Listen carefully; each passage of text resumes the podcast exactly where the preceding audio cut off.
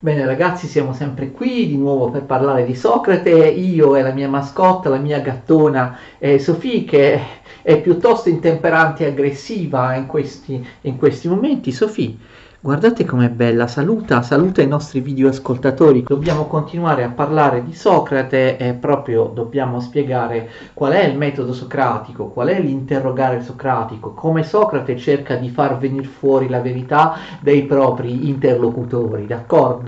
Allora, Sophie, te ne vuoi andare? Lascia un bel saltone per Sophie, che a cui piace saltare. Allora, vediamo, il metodo socratico in realtà si basa su due operazioni contemporanee che si chiamano ironia e maieutica. Che cos'è l'ironia? Che cos'è la maieutica? Socrate è il locutore, d'accordo, e ha un interlocutore. Come abbiamo già detto più volte, Socrate si presenta come uno che non sa niente, un ignorante, però almeno è cosciente di, eh, di, di non sapere, come un uomo ignorante, un uomo della strada, di fronte ad un interlocutore. Ok? Allora, eh, non è proprio vero, abbiamo detto che Socrate non sa niente. Socrate pensa che esista una verità oggettiva, universale, valida per tutti gli uomini, valida per tutti i casi in cui una certa virtù si presenti, perché la sua domanda, come vedremo, sulla verità fa sempre riferimento in realtà all'oggettività di una virtù, perché Socrate a quello si interessa, alla virtù. Ironia, fate attenzione, ironia in greco è ironeia, vuol dire finzione, d'accordo? Dal verbo eirainomai, che vuol dire fingere, d'accordo? Quindi ironia proprio nel senso di presa in giro, di finzione, non di battuta, di barzelletta, di umorismo, d'accordo? L'ironia, ironia proprio, capite? Ehm, eironeia in greco, eirainomai, significa finzione, d'accordo? Presa in giro dell'interlocutore, e in fondo è un po' così. Socrate si presenta come uno che non sa niente, come uno che sa di non sapere, ma abbiamo visto che non è vero. Socrate alcune cose le sa, non i contenuti di che cos'è la verità, ma il fatto che esiste una verità. Esiste una verità, esiste una verità oggettiva, universale, eterna, immutabile, eh, identica in tutti gli uomini, a differenza di quello che dicevano molti sofisti che erano a favore del relativismo, non pensavano esistesse una verità assoluta, eterna. E inoltre Socrate sa anche un'altra cosa, per cui non è veramente ignorante. L'abbiamo detto nella lezione scorsa, la verità si trova all'interno di ciascuno di noi, nella nostra anima, e quindi può essere tirata fuori attraverso il logos, attraverso il discorso razionale. Logos significa sia discorso, sia razionalità, sia il contenuto razionale che viene fuori da questi discorsi, dall'animo dell'interlocutore, che quindi può venire fuori attraverso dei discorsi appropriati. Socrate pensa di non possedere questa verità, ma di poterla, attenzione, far venire fuori dall'animo del suo interlocutore, attraverso appunto non dei riti religiosi o cose del genere, ma attraverso dei discorsi razionali di botta e risposta. Ricordate il discorso breve: Socrate interroga senza mai dare una sua opinione, cercando di far venire fuori una verità, una risposta adeguata all'interlocutore. Socrate non è mai d'accordo, corregge continuamente la risposta dell'interlocutore e eh, cerca di, eh, di farne venire fuori fuori eh, un'altra. Adesso vedremo meglio come funziona questo, anche magari con un esempio che spiega meglio di tante cose teoriche. Poi l'altro momento è la maieutica, e eh, questo è più facile da spiegare rispetto all'ironia. La maieutica non è altro che l'arte delle levatrici. Vi ricordate che la, la madre di Socrate, Fenarete, è una levatrice? Socrate dice: anch'io in realtà porto avanti l'arte di mia madre. La levatrice cosa fa? La levatrice, l'ostetrica, fa venire fuori il bambino, no? Far nascere il bambino. La levatrice non produce essa stessa il bambino, la levatrice lo tira fuori dal corpo di un'altra, di un'altra donna. Così dice Socrate: faccio io, io faccio un po' cosa fa, quello che fa mia madre ai corpi, io invece di farlo ai corpi lo faccio alle anime, ok? Cioè, questa verità, questo logos che deve venire fuori dalla, dall'animo, dall'anima, dall'interiorità dell'interlocutore, che deve per fare questo, no, applicare conosci te stesso, purificare, conoscere, andare dentro la propria anima, scandagliarla, come diceva il conosci te stesso del motto, che è il motto eh, inciso all'interno dell'oracolo di Delfi. Allora questo venir fuori da parte dell'interlocutore di questa verità eh, viene fuori grazie al fatto che Socrate è una specie di catalizzatore. Socrate non ha la verità, non la, non la possiede, non la conosce, però come sua madre la levatrice aiuta, capite, aiuta l'interlocutore come se fosse un partoriente a far venire fuori la verità dall'anima, come sua madre fa venire fuori i bambini dal corpo. In che modo l'ironia è ironia, finzione, d'accordo? Socrate si pone di fronte al suo interlocutore come un ignorante e si abbassa sempre se stesso, d'accordo? Minimizza le sue conoscenze, le sue facoltà, le sue, le sue eh, capacità, si prende in giro da solo, d'accordo? Abbassa se stesso. Fa finta, perché l'ironia è una finzione, di essere uno completamente incompetente. Eh, si presenta come uno che ha, da tutti i punti di vista è più ignorante dell'interlocutore, d'accordo? È uno che non sa niente, ok? Contemporaneamente minimizza le sue capacità, contemporaneamente, attenzione, esalta, incensa l'interlocutore e le sue capacità. Voi direte un po' come una presa in giro, in effetti è un po' come una presa in giro, d'accordo? Quando qualcuno dice, ah ma tu sei davvero un sapiente, tu non avrai nessuna difficoltà a rispondere alla mia domanda, io sono un poveraccio, sono un, uh, un ignorante, ma tu invece sei un sapiente, dice al suo interlocutore, no? Sei considerato un grande personaggio da tutta la città, sei riverito, sei onorato, non avrai difficoltà a rispondere.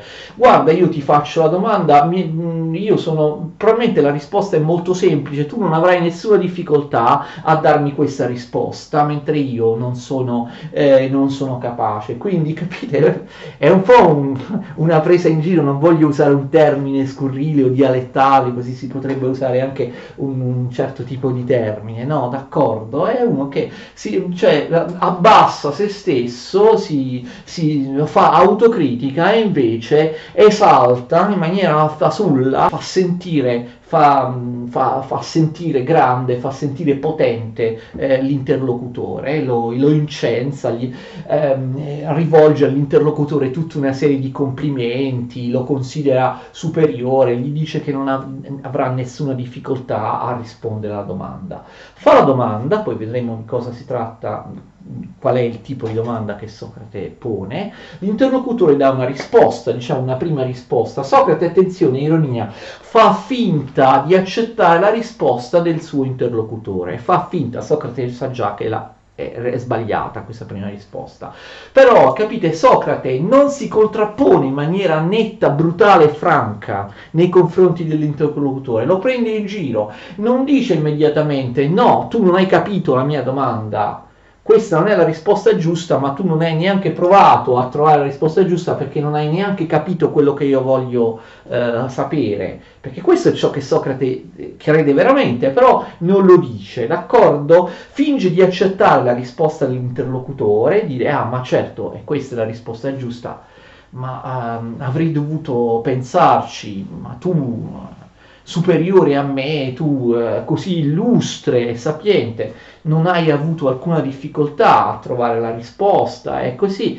Poi però Socrate inizia a dire, ma siccome sono stupido e ignorante, mi sta avvenendo un dubbio che sicuramente non mette in, in discussione la validità della tua risposta, però mi sta avvenendo un dubbio, potrei chiederti questo, quello, e... allora attenzione, capite, Socrate, senza contrapporsi in maniera netta all'interlocutore, altrimenti l'interlocutore entrerebbe in ostilità con lui, lentamente, sottilmente, capite, fa sì che l'interlocutore ponga lui stesso dei dubbi sulla prima risposta che lui ha fornito.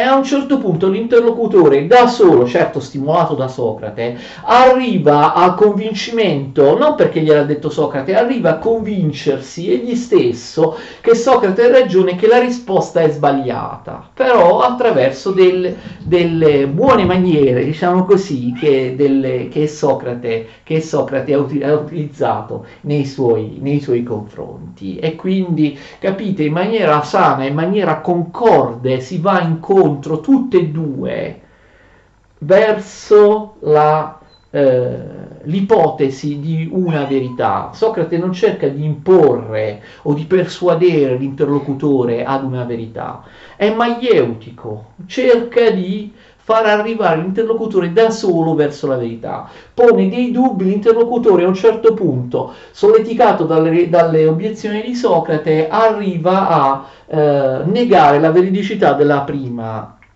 risposta. Allora l'interlocutore dice, vabbè, allora oh, scusa Socrate, non avevo capito bene, in effetti bisogna precisare, eccetera. Eh, Socrate non dà mai dell'ignorante all'interlocutore, però in realtà pensa che sia ignorante, no? L'interlocutore dà una seconda risposta che sembra attagliarsi di più a quello che dice Socrate. Eh, Socrate finge di accettare anche questa seconda risposta, poi però appunto abilmente inizia a segnare nei dubbi, a far ragionare l'interlocutore, l'interlocutore parlando lui stesso con se stesso arriva a, in maniera concorde con Socrate, a mettere in discussione anche la seconda risposta. Ne dà una terza, ovviamente a Socrate non va bene neanche la terza, eccetera. Alla fine non abbiamo una conclusione, questa è la caratteristica dell'interrogare socratico, dell'ironia socratica e dell'interrogare socratico, messo in evidenza ovviamente dai dialoghi giovanili di Platone, in cui Platone, non avendo un suo sistema da proporre, non fa altro che rappresentare quello che Socrate faceva, d'accordo? Quello che Socrate faceva. E quindi a un certo punto il dialogo è non conclusivo, di solito si dice aporetico. Questi dialoghi giovanili di Platone che presentano l'interrogazione, la risposta, la correzione continua delle risposte attraverso l'ironia e la maieutica sono dialoghi aporetici. In realtà aporetico in greco vuol dire contraddittorio. Cioè c'è una dialettica che pone tesi e antitesi, una posizione e un'opposizione, due tesi, due ragionamenti contraddittori, non si arriva mai a una verità perché Socrate sostiene di non saperla la verità, l'interlocutore non ci arriva e quindi alla fine i due si salutano e il dialogo finisce così, non c'è una conclusione. Il dialogo è aporetico, non si arriva. Ma voi direte, ma professore, ma lei ci ha detto che Socrate con la maieutica, con l'ironia, fa venire fuori la verità dall'interlocutore perché pensa che ci sia una verità oggettiva che si trova nell'anima dell'interlocutore. Sì, la fa venire fuori, dovrebbe farla venire fuori, però tutti i dialoghi eh, platonici sul, sul, sul, sul, sul, sul dialogo socratico in realtà sono aporetici, alla fine non viene mai fuori alcuna verità. E ognuno può avere la propria idea su questo, ma Socrate non sarà un ingannatore, non sarà un sofista egli stesso, non sarà Socrate il più grande dei sofisti, il più raffinato, il sottile, dei, il più sottile dei sofisti. I sofisti dimostrano che la verità non esiste, una verità oggettiva. Socrate dice che la verità oggettiva esiste, che si può trovare, che sta dentro ognuno di noi, però poi ogni tentativo fallisce, quindi in fondo poi il risultato, domando a voi, non è lo stesso risultato dei sofisti? Non si arriva mai ad una, eh, ad una definizione di verità, non si trova mai una risposta alla domanda. E c'è un atto di fede allora che la verità esiste, è, è oggettiva, uguale, universale, eterna, valida per tutti gli uomini, eh, vale per tutti i casi particolari in cui si presenta quel concetto. Ma in realtà poi nessuno riesce poi a trovarla. E quindi come la mettiamo? A un certo punto lo stesso Platone si distaccherà da Socrate, Platone si fa sfuggire a un certo punto in uno dei suoi dialoghi il fatto che anche quella di eh, l'idea che anche quella di Socrate a un certo punto per Platone è una nobile sofistica, una sofistica migliore degli altri sofisti, nobile, è una è un, un, perché pensa che esista una verità oggettiva, che esista il bene, che bisogna eh, praticare questo bene dopo aver trovato la verità, però pur sempre una sofistica, d'accordo? Pur sempre, pur sempre una, una sofistica che non arriva ad una, ad una conclusione, d'accordo? Ma qual è la domanda che fa Socrate? La domanda che fa Socrate riguarda sempre la virtù, e eh, abbiamo visto la virtù di bene, perché di quello si occupa Socrate. Per Socrate la virtù è unica, unitaria. La domanda che fa Socrate è una domanda universale, d'accordo? Lui vuole sapere qualcosa di universale, vuole sapere quello che Aristotele chiamerà il concetto. La ricerca di Socrate riguarda un concetto, un concetto che noi potremmo chiamare, anche con la filosofia medievale e moderna, un universale, d'accordo? Socrate cerca un concetto, cerca un universale, cerca il che cos'è. Secondo una tradizione filosofica, la domanda di Socrate corrisponde al tiesti, che poi non so perché in tutti i libri di filosofia viene scritto tiesti, è pronunciato tiesti. In greco la pronuncia corretta è tiesti, ok? Tiesti corrisponde al latino quid est, ok? Ti è il pronome interrogativo neutro, significa che, che cosa, al neutro, come quid in latino. Esti vuol dire est, è terza persona singolare del verbo essere. Allora, è stato, non è un'espressione di Socrate, però la sua domanda, insomma, comincia così. Ti esti, che cos'è? Socrate vuole sapere il che cos'è, nel senso di che cos'è qualcosa in generale, in assoluto, la nozione di base di qualcosa, l'universale, il concetto. Tiesti, ve lo scrivo anche in greco. Questa è la pronuncia corretta. Tiesti, esti, è una parola che in greco si chiama enclitica, non ha un proprio accento. Questo non è un accento, è lo spirito dolce, significa che non c'è, non c'è l'H, non c'è aspirazione, ok, sulla E. Questa è un'enclitica, si regge sull'accento dell'ultima sillaba, che in questo caso è, è l'unica sillaba della parola che precede, e quindi tiesti. E esti è la terza persona singolare del verbo è. Si dice esti o estin quando la parola tu la consideri da sola, quando stai coniugando il verbo essere, d'accordo? Tu, anzi, in quel caso si dice esti o estin se c'è il punto davanti. Eimi, ei, estin, dicono tutti gli studenti del classico. Sono, sei, è, d'accordo? Estin. Oppure si dice esti ritraendo l'accento, quando significa esiste, esistere, ma in questo caso significa essere, verbo essere, quindi non ha un accento, si pronuncia esti solo quando tu prendi la parola da sola. Quando c'è qualcosa davanti, prima della parola, la parola si appoggia all'accento della parola prima, si chiama, di prima, si chiama enclitico in greco, tiesti. Anche se in tutti i libri, per motivi, qualcuno magari me lo spiega nei commenti sotto il video perché viene scritto tiesti, tiesti. Che cos'è? Che cos'è? Qualcosa di universale. Che cos'è il giusto? Tiesti, per esempio, to dikaion. D'accordo? Che cos'è il giusto? Tiesti, che cos'è? Poi c'è qualcosa dopo che cos'è, no? Che cos'è? Cioè il modello della domanda è il tiesti, il quid est, che cos'è?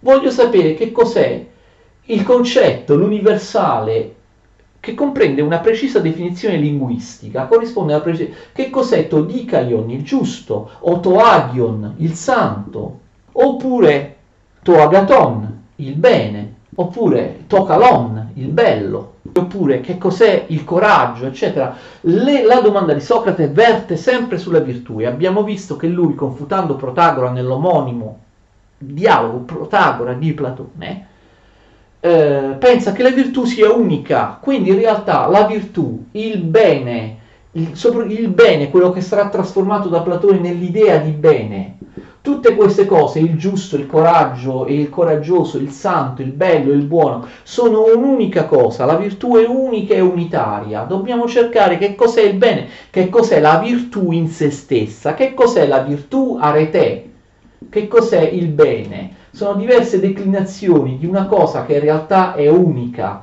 che cos'è il giusto, che cos'è il santo, eh, abbiamo visto che cos'è il bene e così via. Socrate cosa intende con questo tiesti? Intende una nozione generale, capite? Che è come se stesse chiedendo che cos'è la giustizia, che cos'è eh, appunto il bene, il, il bene non nel senso di un bene particolare, il bene in generale, d'accordo? Lui chiede il concetto, lui chiede qualcosa di universale.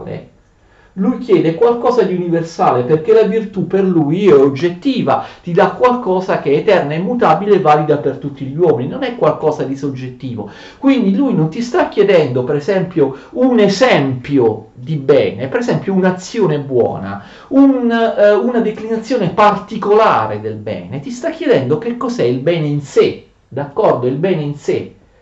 E quindi, capite, il tiesti, cioè il concetto, l'universale, si tratta di un universale linguistico, tu mi devi dire che cos'è il bene, non che cos'è una singola azione buona o che cos'è se quello X è bene o se quello Y è bene, mi devi dire che cos'è il bene in sé, cioè la nozione basilare di bene che sussume ha sotto di sé tutti i casi particolari del bene, altrimenti io come posso riconoscerli? E qui ci ricolleghiamo, no, alla critica di Socrate della presunta sapienza virtù degli altri. Cioè, quando un'azione buona A, poi c'è un'azione buona B, c'è un'azione buona C, come faccio a sapere che A, B e C sono azioni buone, mentre magari invece D, E e F sono azioni cattive? A, B e C si somigliano tra loro, quindi deve esistere, capite, un bene in sé, cioè deve esistere qualcosa che è il bene nel senso universale, nel senso generale del termine. Esiste un universale di bene, un concetto astratto unico di bene, ok? Che è alla base di tutti gli esempi o azioni buone particolari. Come faccio a dire che A è un'azione buona e B è un'azione buona e C è un bene? Ci deve essere qualcosa, capite, che è in comune tra tutti i casi empirici singolari di bene e deve essere il bene in sé, altrimenti io come faccio a dire che A è bene e B è bene? Ci deve essere qualcosa, capite, in comune tra A e B, che è qualcosa che è diverso invece da D e F, perché invece lì quello non è bene, è cattivo. Cioè ci vuole qualcosa di universale alla base dei casi particolari, altrimenti tu non potrai mai comportarti in maniera giusta, buona, eh, virtuosa, coraggiosa, santo, eccetera, se non sai che cos'è la cosa in sé, d'accordo? Socrate chiede che cos'è la cosa in sé, il bene in sé, che è alla base del riconoscimento, della somiglianza, del qualcosa che hanno in comune tutte le cose particolari. E quindi, capite, la domanda è di difficile soluzione, infatti lui vorrebbe anche proprio con un vocabolario, mi devi dire cos'è il bene, la bontà, non farmi degli esempi. Ok? E lui non ottiene nessuna risposta soddisfacente dagli interlocutori. E così, adesso vediamo un esempio. Quindi, tu, eh, quindi lui dice ovviamente a un giudice, a un governante, no? Motivo per cui è antipatico a tutti, ha insultato, ha dato fastidio a tutti e lo portano sotto processo, ha messo in discussione la sapienza di tutti.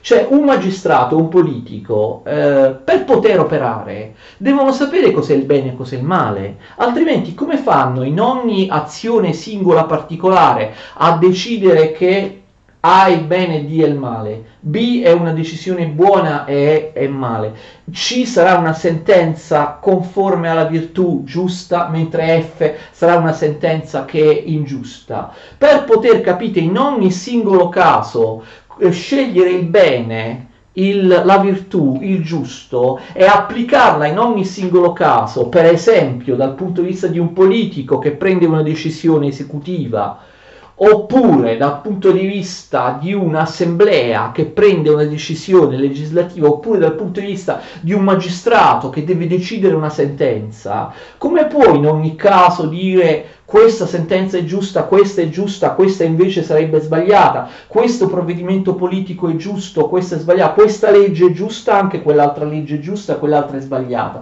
Deve sapere, secondo Socrate, capite preliminarmente, che cos'è il giusto in sé. Soltanto avendo la nozione basilare, universale, il concetto, il giusto in sé, la cosa in sé, la forma, quella che poi sarà chiamata abitualmente da Platone l'eidos, la forma, l'archetipo, d'accordo, l'universale del bene, il bene in sé, tu puoi poi applicarlo nei singoli casi. Non puoi riconoscere se X, Y e Z è bene e male se non hai a priori la nozione, l'universale di che cos'è il bene in sé. Capite cosa voglio dire? E questa risposta lui non la trova, e quindi finisce per essere in qualche modo un sofista. Forse fa finta che esista questa verità oggettiva, ma eh, lui non la trova. Lui dagli interlocutori, adesso facciamo un esempio, riceve soltanto delle risposte che sono inadeguate. Perché? Perché o l'interlocutore gli presenta appunto un esempio, un caso particolare di azione giusta o di virtù, oppure gli presenta, capite, una nozione, un'idea, una definizione di virtù che rappresenta in qualche modo la credenza, l'educazione eh, del, dell'interlocutore. Dice: il bene è questo, il santo è questo, perché? Perché è quello che dicono i miei genitori, che è quello che crede la mia comunità, d'accordo? Quindi l'interlocutore non gli risponde mai in maniera soddisfacente. Socrate vuole sapere in assoluto una cosa che vale per tutti, non che vale per le leggi di una città e le altre leggi dicono essere giusto un'altra cosa se vai in un'altra città. Quindi mette in discussione le leggi come convenzionali, per questo poi anche finisce a processo.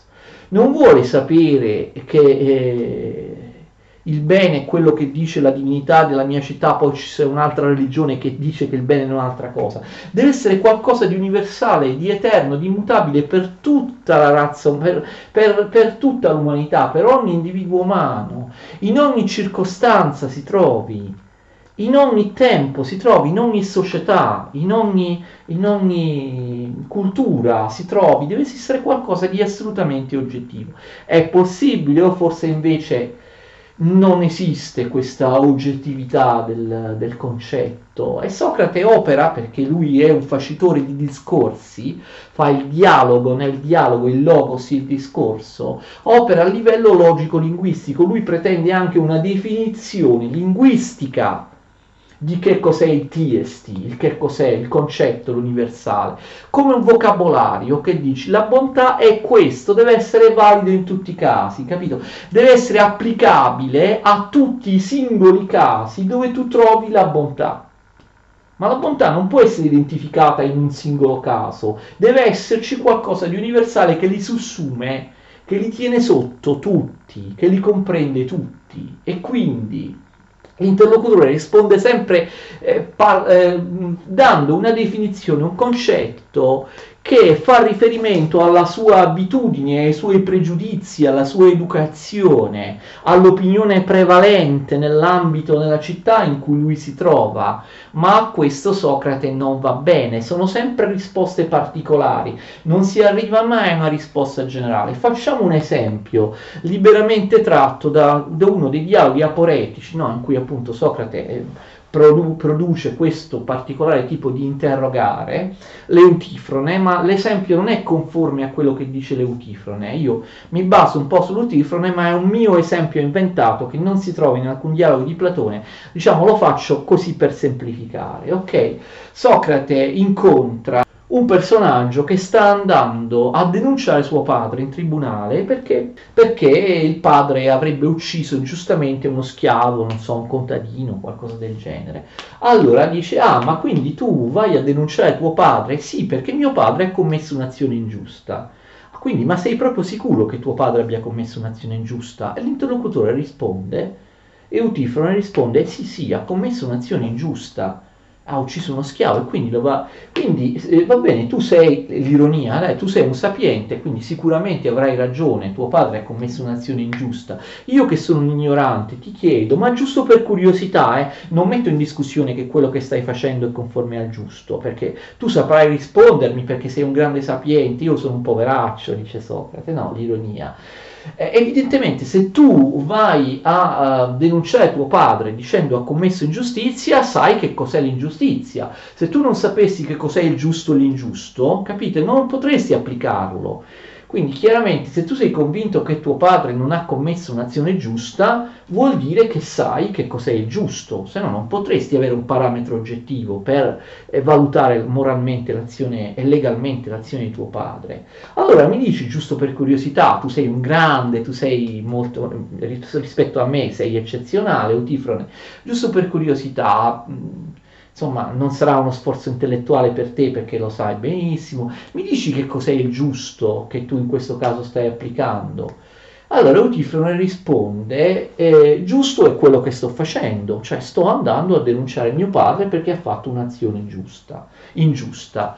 Come avete visto, Eutifrone non, dà, non ha capito neanche la domanda di Socrate. Socrate chiede cos'è il giusto in sé, l'universale di giusto, che in questo, come in tantissimi altri casi particolari, specifici, empirici, Eutifrone pensa di star applicando ad una situazione concreta. Eutifrone gli dice invece ciò che sto facendo è giusto. Socrate finge di accettare la risposta, ah certamente, beh è ovvio, ciò che stai facendo è giusto, eccetera, però eh, pian piano inizia a seminare dei dubbi, d'accordo? In modo tale, abbiamo visto l'ironia e la maieutica, che Eutifrone stesso mette in discussione la sua prima risposta. Allora Eutifrone, per esempio, Socrate dice, eh, va bene, però qualcun altro potrebbe sostenere che invece è eh, sempre sbagliato, sempre sbagliato denunciare il padre. Ma non è vero, Socrate, mio padre ha commesso una cosa ingiusta, ma ci potrebbe essere qualcuno che ha un'altra definizione di giustizia, che pensa che giustizia sia sempre dare ragione al proprio padre, essere sottomesso a lui, non denunciarlo mai. Ma non è vero, Socrate, però potrebbe esistere, quindi... bisognerebbe chiarire un po' che cos'è, cioè alla, il giusto in sé in base al quale tu vai a denunciare tuo padre. Allora, pian piano Eutifrone da solo, appunto, arriva alla stessa conclusione di Socrate, si autoconvince che la sua prima risposta è settoriale, sbagliata, capisce finalmente che Socrate gli sta dicendo, sta chiedendo che cos'è il giusto in sé. Ok, allora Eutifrone corregge la sua prima e dà una seconda. Giusto è ciò che indicano le leggi, ciò che le leggi ti permettono è giusto, ciò che le leggi ti vietano è ingiusto. E eh, infatti io sto applicando questa nozione generale. Le leggi di Atene dicono che uccidere senza motivo uno schiavo, un contadino, sia ingiusto e quindi vado a denunciare mio padre. Ho una, vedi, una norma o una, una definizione generale di cosa sia il giusto. Le leggi di Atene.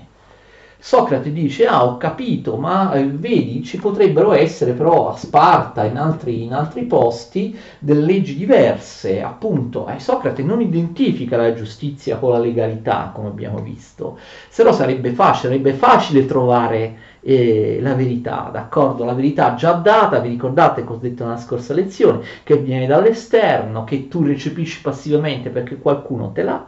Eh, te la inculca, te la, te la insegna, per esempio attraverso le leggi, invece, e allora ci sono dei popoli che hanno delle altre leggi, allora vedi, non può essere questa la nozione giusta, la nozione universale di giustizia, perché le leggi di Atene dicono una cosa, però eh, io ho sentito dire qualcuno che è tornato da un altro, da un altro posto, lontano da Atene, ha detto che le leggi sono completamente diverse, che la morale è completamente diversa, io ti sto chiedendo che cos'è il giusto in sé, cioè in senso assoluto, no, capito? No, le leggi sono il nomos, come dicono i sofisti, sono convenzionali, possono essere diverse da un posto a posto.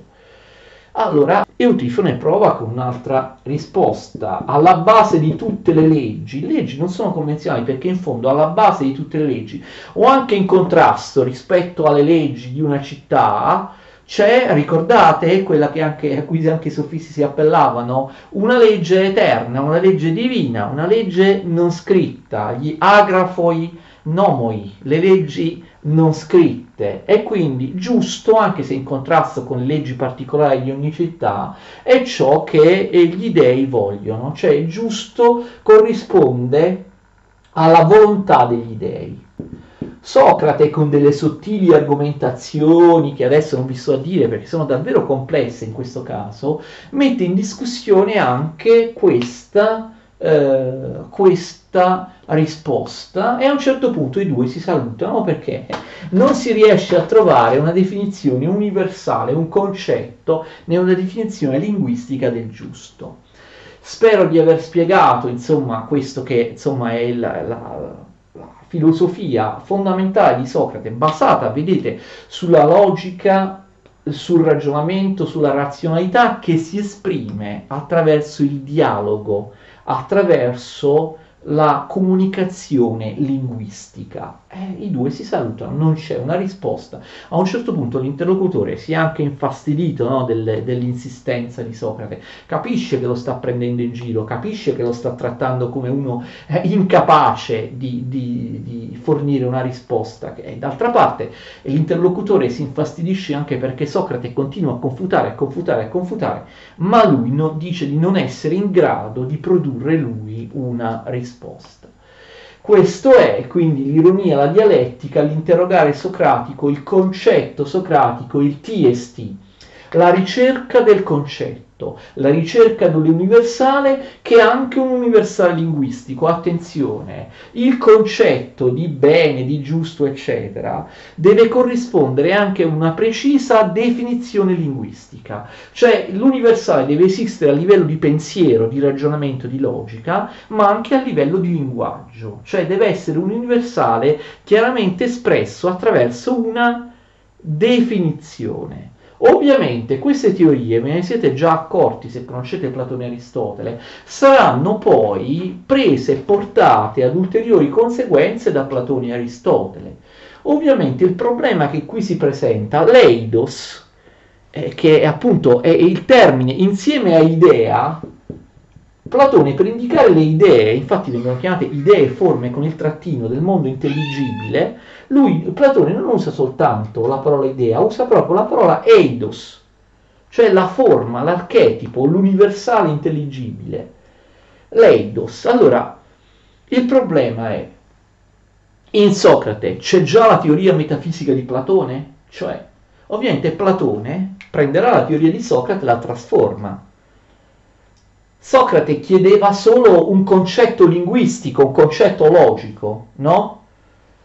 La forma, l'universale del giusto. Invece per Platone, come tutti sanno, l'universale, l'archetipo, il modello del giusto diventa non qualcosa che esiste solo a livello logico-linguistico, come in Socrate, ma anche a livello ontologico, metafisico, no? Nel mondo delle idee, secondo Platone, l'universale di giusto, che è alla base di tutte le cose giuste, per Platone le cose giuste nel mondo sensibile, della pluralità delle cose giuste, delle azioni giuste, c'è un giusto in sé, l'idea del giusto, la giustità, d'accordo? Eh, l'idea in sé, il giusto in sé, che è un qualcosa che esiste realmente, un intelligibile che si trova da un'altra parte, che si trova però non è una cosa astratta, in un vero, nel, nella vera realtà, cioè nel mondo delle idee, nel mondo intelligibile tu trovi qualcosa che non occupa uno spazio, che appunto che è intelligibile, che però è reale, cioè si trova davvero in un mondo che non è un mondo materiale, il mondo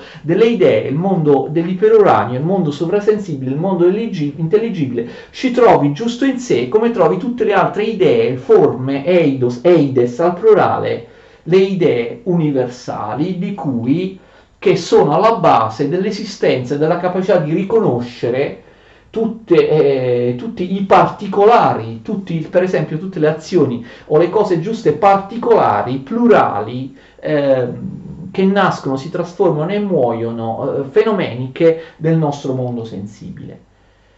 Problema, ovviamente c'è chi eh, non crede minimamente a Platone, dice in Socrate non c'è neanche, la ricerca dell'universale non c'è neanche, non c'è neanche, come dicevano, ricordate quelli che interpretano Socrate come uno scettico, come un distruttore, eh, come uno che nega la possibilità della conoscenza oggettiva, come, come dicono quelli dell'altra interpretazione di Platone, come dicono Senofonte, eh, Antistene o altri, e c'è chi non crede proprio a Platone. Platone si è inventato che Socrate cercasse un universale, un contenuto oggettivo alla base di tutte le cose particolari. Poi c'è la via di mezzo, che a me sembra più accettabile, quella che di solito viene accettata, cioè il fatto che per Socrate l'universale resta a livello di eh, logico-linguistico, di definizione linguistica, cioè l'universale è un'idea, è della parola linguistica la definizione linguistica che esprime quest'idea, ma non è qualcosa, un ente, qualcosa che esiste metafisicamente o ontologicamente da qualche parte. Socrate voleva quindi dire che c'è un universale di giusto, il tiesti, il che cos'è l'universale, il concetto universale, ma si trova solo nella mia mente, è un'idea esprimibile con un linguaggio, esiste solo a livello logico, mentre invece Platone avrebbe fatto un passo in più, avrebbe trasformato l'universale linguistico e logico di Socrate nell'idea metafisica ontolog- ontologica che esiste nel mondo, realmente in un mondo eh, sovrasensibile, nel mondo delle idee. Quindi avrebbe in qualche modo ontologizzato, ipostatizzato quella che invece in Socrate è un universale che esiste appunto solo A, a livello di pensiero. Platone avrebbe fatto un ente realmente esistente, il vero ente, la vera realtà. Poi c'è ovviamente la terza interpretazione, quella uh, eh, più estremista, che pensa che già in Socrate vi sia la dottrina platonica del, delle idee, che è Socrate stesso. Platone non avrebbe inventato questa dottrina, Socrate stesso, intendendo il concetto universale, avrebbe inteso non soltanto una definizione linguistica, un, un, un concetto logico, un concetto dell'intelletto, un concetto razionale, ma già in Socrate ci sarebbe appunto la concezione che questo universale esiste di per sé, in un altro mondo, che esiste di per sé ontologicamente, indipendentemente da quello che noi pensiamo. Ovviamente sono possibili tutte le interpretazioni. Fino a che punto in Socrate vi è l'idea, del, scusate il gioco di parole, vi è l'idea, la concezione delle idee, forme platoniche realmente esistenti? C'era già la teoria delle idee forme in Socrate, oppure Socrate intendeva solo, capite, un universale logico e linguistico e poi Platone l'ha trasformato in un'idea forma, un ente realmente esistente? Noi non sapremo mai che cosa Socrate eh, pensasse, sono possibili tutte le interpretazioni. È ovvio comunque che sia Platone sia Aristotele sfrutteranno Eh, questa dottrina di Socrate metafisicizzandola, soprattutto Platone, ovviamente Aristotele, Aristotele un po' meno. Quindi abbiamo spiegato, diciamo, il centro, il nucleo fondamentale del messaggio, dell'insegnamento, del, del, del, del discorso, dell'interrogare socratico. Che tipo di interrogare è? Qual è la domanda di Socrate? Che cosa Socrate chiede, perché non è mai contento della risposta degli interlocutori, che a un certo punto lo considerano pericoloso per la democrazia, va sempre in giro, dà fastidio, dimostra che eh, dice che c'è una verità, ma non è, non è vero, la verità non viene fuori mai, ci considera tutti ignoranti, ci confuta continuamente, liberiamoci di lui, insomma, portiamolo a processo. Bene, spero che sia tutto chiaro, continuiamo la prossima volta.